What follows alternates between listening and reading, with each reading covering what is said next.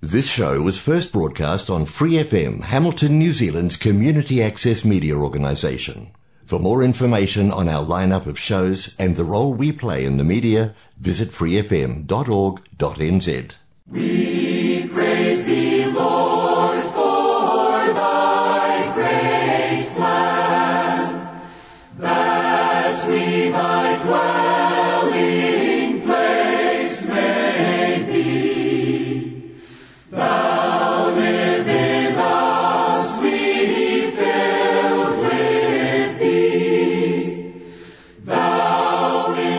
I'm Stuart Finlay. Welcome to the Life Study program on Free FM 89.0. Life Study of the Bible is produced by Living Stream Ministry, Anaheim, California, and brought to you by the Church in Hamilton. These programs are based on the ministry of Witness Lee and his 21 year crowning work, The Life Study of the Bible, which focuses on the enjoyment of Christ as the divine life as revealed in the Bible. Once again today it's Ed Marks with Witness Lee with our program in the life study of the Gospel of John. The title is The Need of the Hungry, Life's Feeding. The verses are John chapter 6 verses 1 through 15. If you'd like to contact us, our telephone number is Hamilton 853 2620, which we will repeat again later. Now here's Ed and Witness Lee. Ed, we come to a new section in the Gospel of John today. Chapter 6 brings us to the well known story of the Lord's feeding of the thousands with the five loaves and two small fish. There are so many pictures portrayed in this chapter. I wonder if you could give us a little background of how the Lord uses pictures and types, and maybe some of the principles used in interpreting these signs. What we've seen in previous programs is that in John chapter 3, we see a very moral man, Nicodemus. And that story is a sign. Actually, the whole story is a sign showing us that the need of moral people is life's regenerating. Then in John 4, we have the woman at the well. There we see in that whole story that the need of the immoral is life satisfying. The reason why people sin is because they're not satisfied.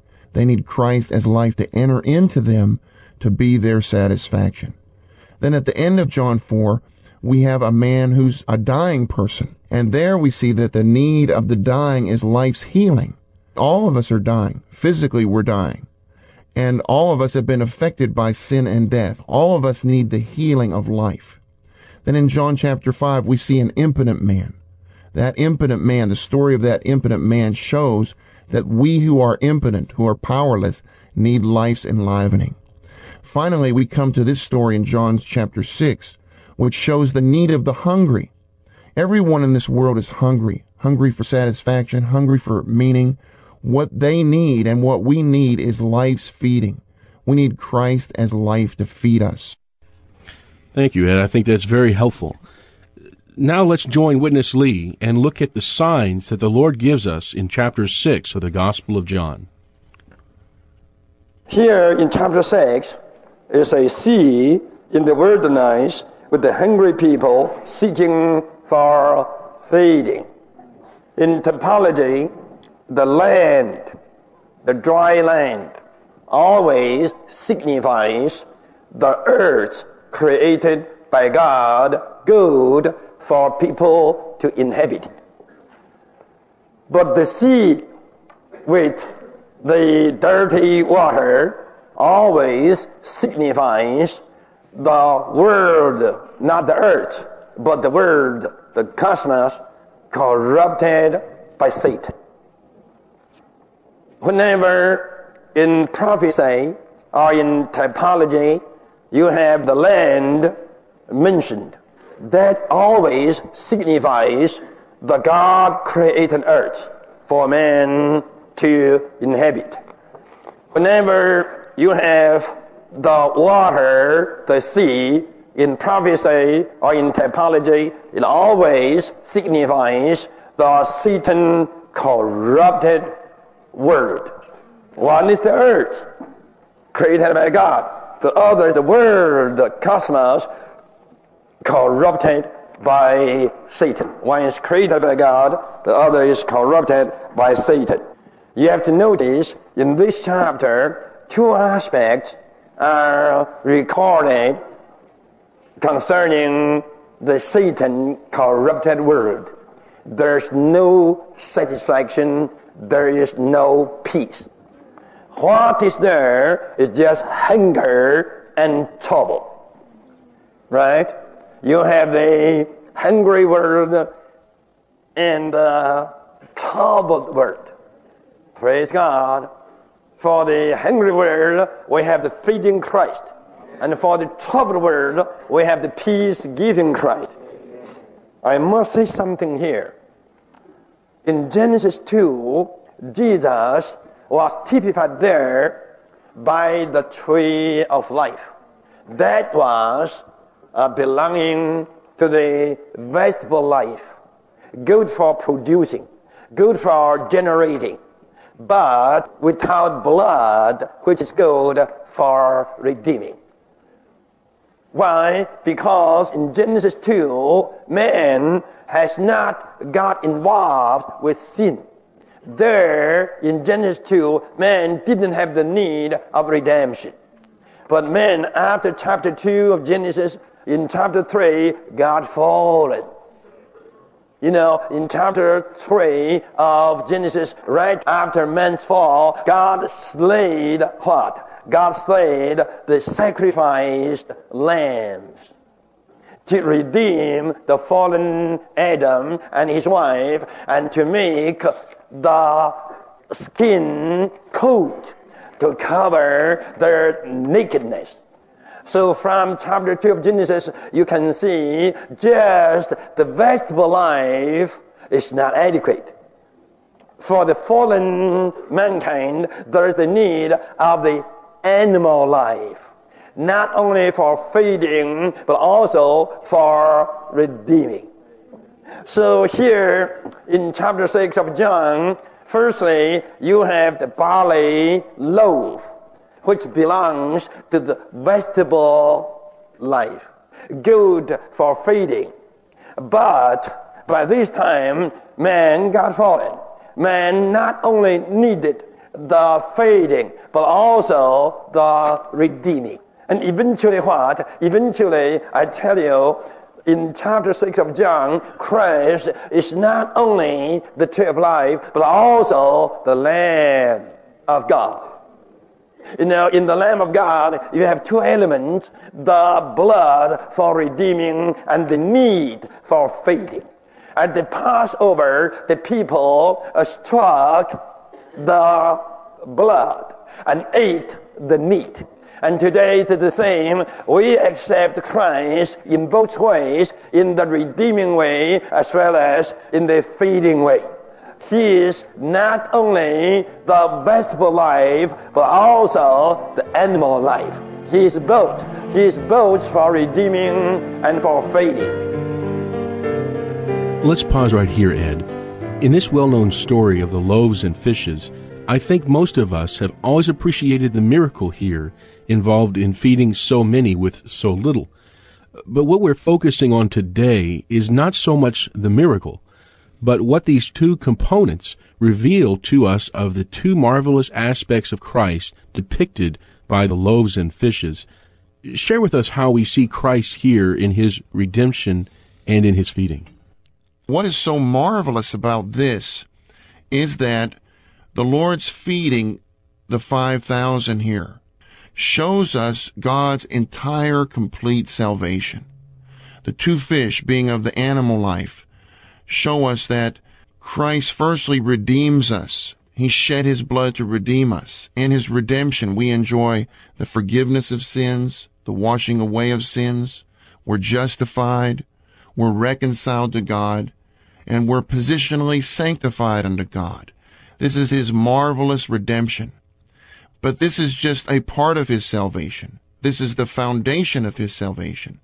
Based upon his redemption, he goes on to feed us with himself as life to save us organically in his life.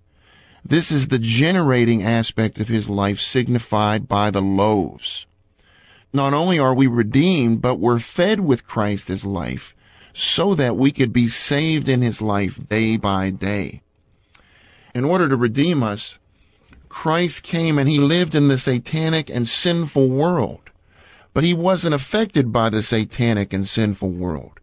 He lived in the sinful world, but he had no sin. He was sinless. And uh, in the picture here, we have the two fish. The fish lives in the salty water, but it is not salty, which shows that although it lives in the salt water, it's not affected by the salt, and it's not invaded by the salt. This fish signifies Christ as our redeeming life, who came and lived in the satanic and sinful world to shed his blood to redeem us. But also we see that Christ is signified by the barley loaves. And as the barley loaves, barley grows on the land. And Christ came to this earth, he grew on the God created earth, not just to redeem us, but to impart himself as life into us so that we could be filled with his life. Uh, it's very interesting that barley in the Jewish land was the first crop harvested. And Leviticus 23:10 tells us that they gathered the first fruit of the land. That first fruit was the barley. Then if you look in 1 Corinthians 15:20, it tells us that Christ is the first fruit of resurrection. This shows that this barley loaf signifies the resurrected Christ to feed us. So this is quite marvelous that in this picture, what we see is Christ as our Redeemer and also Christ as our life to save us organically so that we can be filled with His life and express Him on this earth. Thank you, Ed. We have a redeeming and a feeding Christ. But there is much more yet to be seen of our Christ in this chapter. Let's return to Witness Lee. In Palestine, every year, the first crop that gets ripe is barley. Barley always gets ripe earlier than all the other crops. So in typology or in figure, barley signifies Christ in resurrection. The resurrected Christ is the very barley. It is so meaningful here in chapter 6, the loaves, five loaves were loaves of barley. This signifies what? Signifies the feeding Christ is the resurrected Christ. Well, you may argue, that in chapter 6, Christ has not been crucified, how he could be resurrected. But you have to know, even before his crucifixion, he was the resurrection. Don't forget, in chapter 11 of the same book, he told Martha, I am the life and the resurrection. Not I shall be the resurrection, but I am. I am the resurrection right now. Which means the eternal one, there's no time element. The past, the present, the future, all the same to the divine Lord. After his crucifixion or before his crucifixion, I tell you, he is the resurrection. Even here in chapter 6, he was the resurrected Christ. It is the resurrected Christ that can be life to us. We are feeding on the resurrected Christ. It is so meaningful here in chapter 6, the loaves, five loaves were loaves of barley. This signifies what? Signifies the feeding Christ is the resurrected Christ. Praise God. Not only five loaves, another two fishes five loaves uh, typify or portray the generating life of Christ. And two fishes typifying the redeeming life of Christ because the fishes are animals.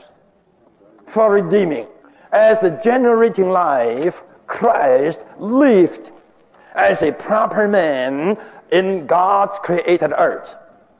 as a redeeming one, Christ lived in the Satan corrupted world. Yet, he was never affected by the corruption. Just like the fishes living in salty water, they never got salted. Isn't this wonderful? Let's pause here again, Ed. In this portion, there are a couple of items that we could look at, but let's pick up this main point regarding resurrection. We're presented with the Christ in resurrection being the one that feeds the thousands. How could it be Christ in resurrection, since at this time the Lord had not yet been crucified? This chapter shows us that both the feeding one and the one on whom we feed is the resurrected Christ, as signified by the barley loaves. In John 11:25, the Lord Jesus said, "I am the resurrection." He didn't say, "I shall be the resurrection." This shows that he is always perpetually the resurrection. Resurrection is a person. Resurrection is Christ himself. When we have Christ, we have resurrection. It's the resurrected Christ who feeds us with himself as resurrection. This is really marvelous. And I would just like to say the way that we can feed on Christ as the resurrected one is revealed at the end of this chapter, John chapter 6. The way that we can feed on him is by his living word. He said, The words that I speak to you are spirit and are life. What life is that? That is Christ as our resurrection life. When we read his word in a prayerful way with the exercise of our spirit, we can feed on the word and feed on him as the resurrected Christ in the word and through the word and he can be our spiritual supply. And John 6:57 says that when we eat Christ as our spiritual food, we can live by him and live because of him. This is quite marvelous. As Christians, we need to give ourselves day by day to feed on the resurrected Christ in his word. It is wonderful. It's wonderful to see Christ not just as one who was resurrected, but as the one who is resurrection and the one on whom we can feed. Let's rejoin Witness Lee as he concludes today's message from John 6. Both loaves and fishes, signifying the smallness of Christ being life supply to us. I must stress very much this point to all of you, including us, the Christians. We always think that our Lord uh, is someone so great. But you know, in this chapter, the Lord Jesus didn't like to be great. The people thought he might be a great prophet. The prophet promised in Deuteronomy chapter 18. And they would even force him to be the king. But the Lord Jesus ran away from that. He liked to be small pieces. Not to be your king, but to be your food. Anything that you eat surely is much, much smaller than you. Five small loaves. And all the loaves were broken into pieces. And two little fish, fishes. This means what? This means the smallness of the Lord Jesus is more precious to us. Oh Lord, thank you for your smallness. In Matthew 15, he not only became the loaf, but also he became the crumbs. The crumbs, small fragments of a loaf. You know, many of us were not qualified to take him as loaves. But surely we are qualified to take him as crumbs. You know that woman of Canaan? The Lord Jesus said, I am not for her. I am not for her. I am for Israel. She is, he is what? She is a Gentile dog I come for God's children. I am not here for the Gentile dog. That woman was so good, not offended by the Lord's hard word. Oh, you don't care me? And you call me dog? I just bet you.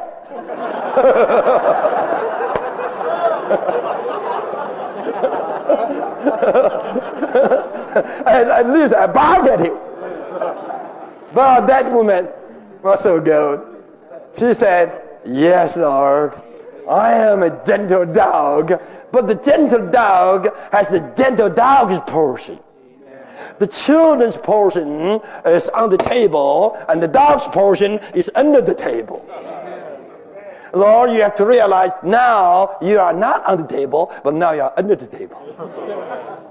because naughty children they threw you away.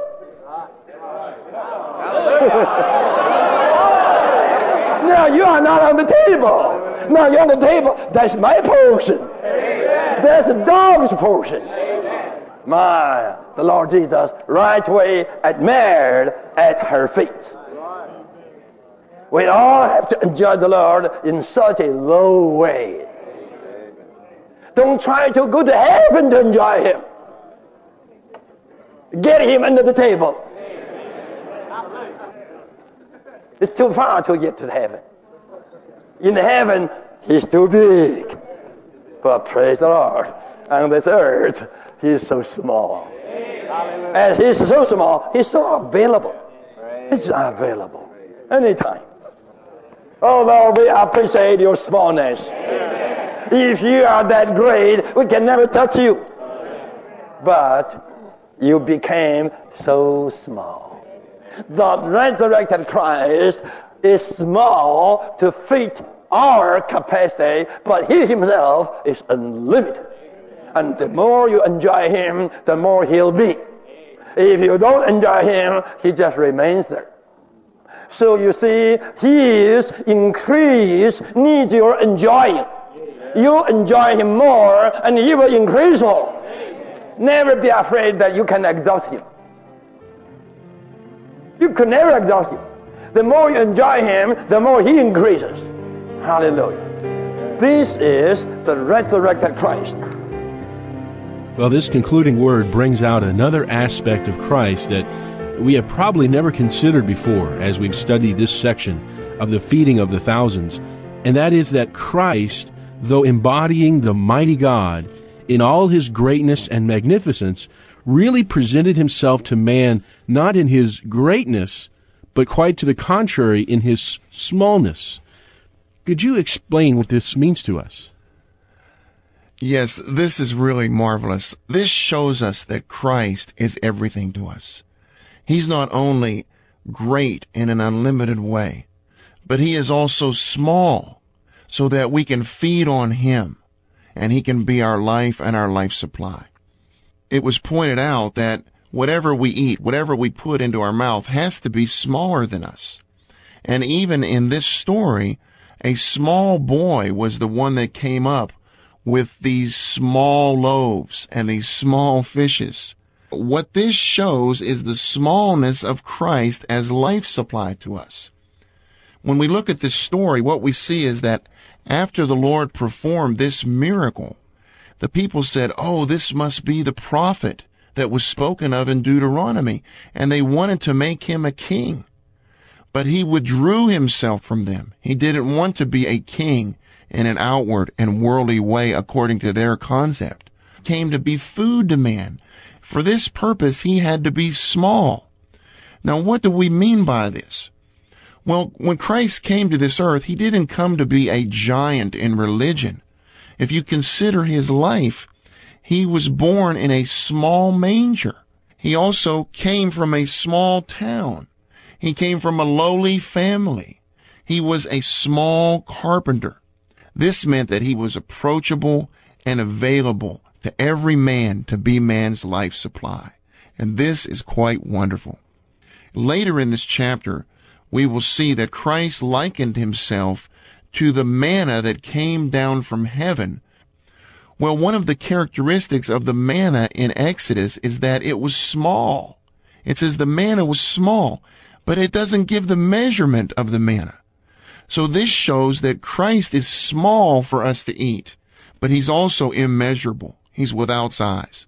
So he is immeasurable in his greatness, and he's immeasurable in his smallness for us to feed on. This is just too wonderful.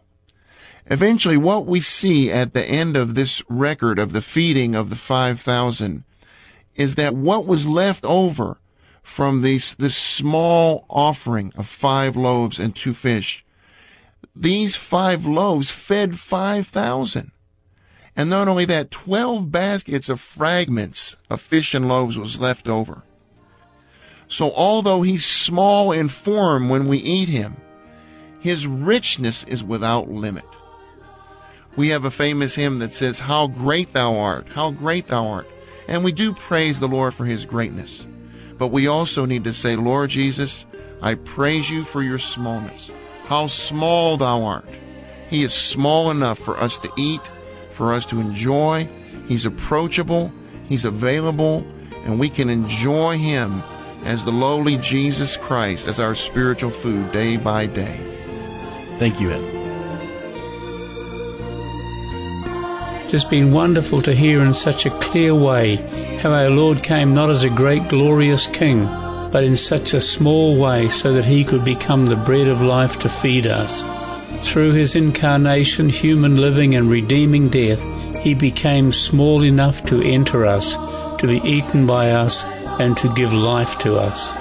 Lord, we marvel that you, as the God of the universe, can become our daily bread and food supply. We're always happy to hear from you and to answer any questions you may have. We have copies of the recovery version of the New Testament with its accompanying footnotes available, and these are free. We'd love to send you a copy. If you'd rather, you can order a copy from Bibles for New Zealand. It's bfnz.org.nz. They also have a phone number 0800 40 40 80. You can also call us on Hamilton 853 2620. Join me again next week at the same time, 2:30 p.m., when we will have the next life study in the book of John. We close today with the hymn I love you, Lord Jesus, and it's from the CD Lord Keep My Heart.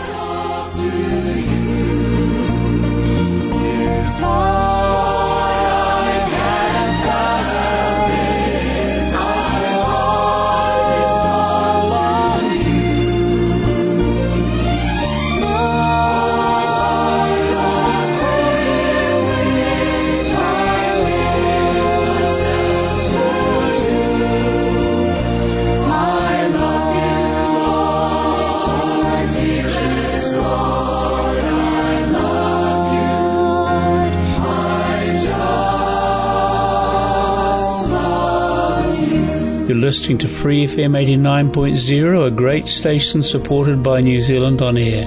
We hope you've enjoyed today's life study program and thank you for joining us. For more episodes, use the accessmedia.nz app for iOS and Android devices, or subscribe to this podcast via Spotify, iHeartRadio, or Apple Podcasts. This Free FM podcast was brought to you with support from New Zealand On Air.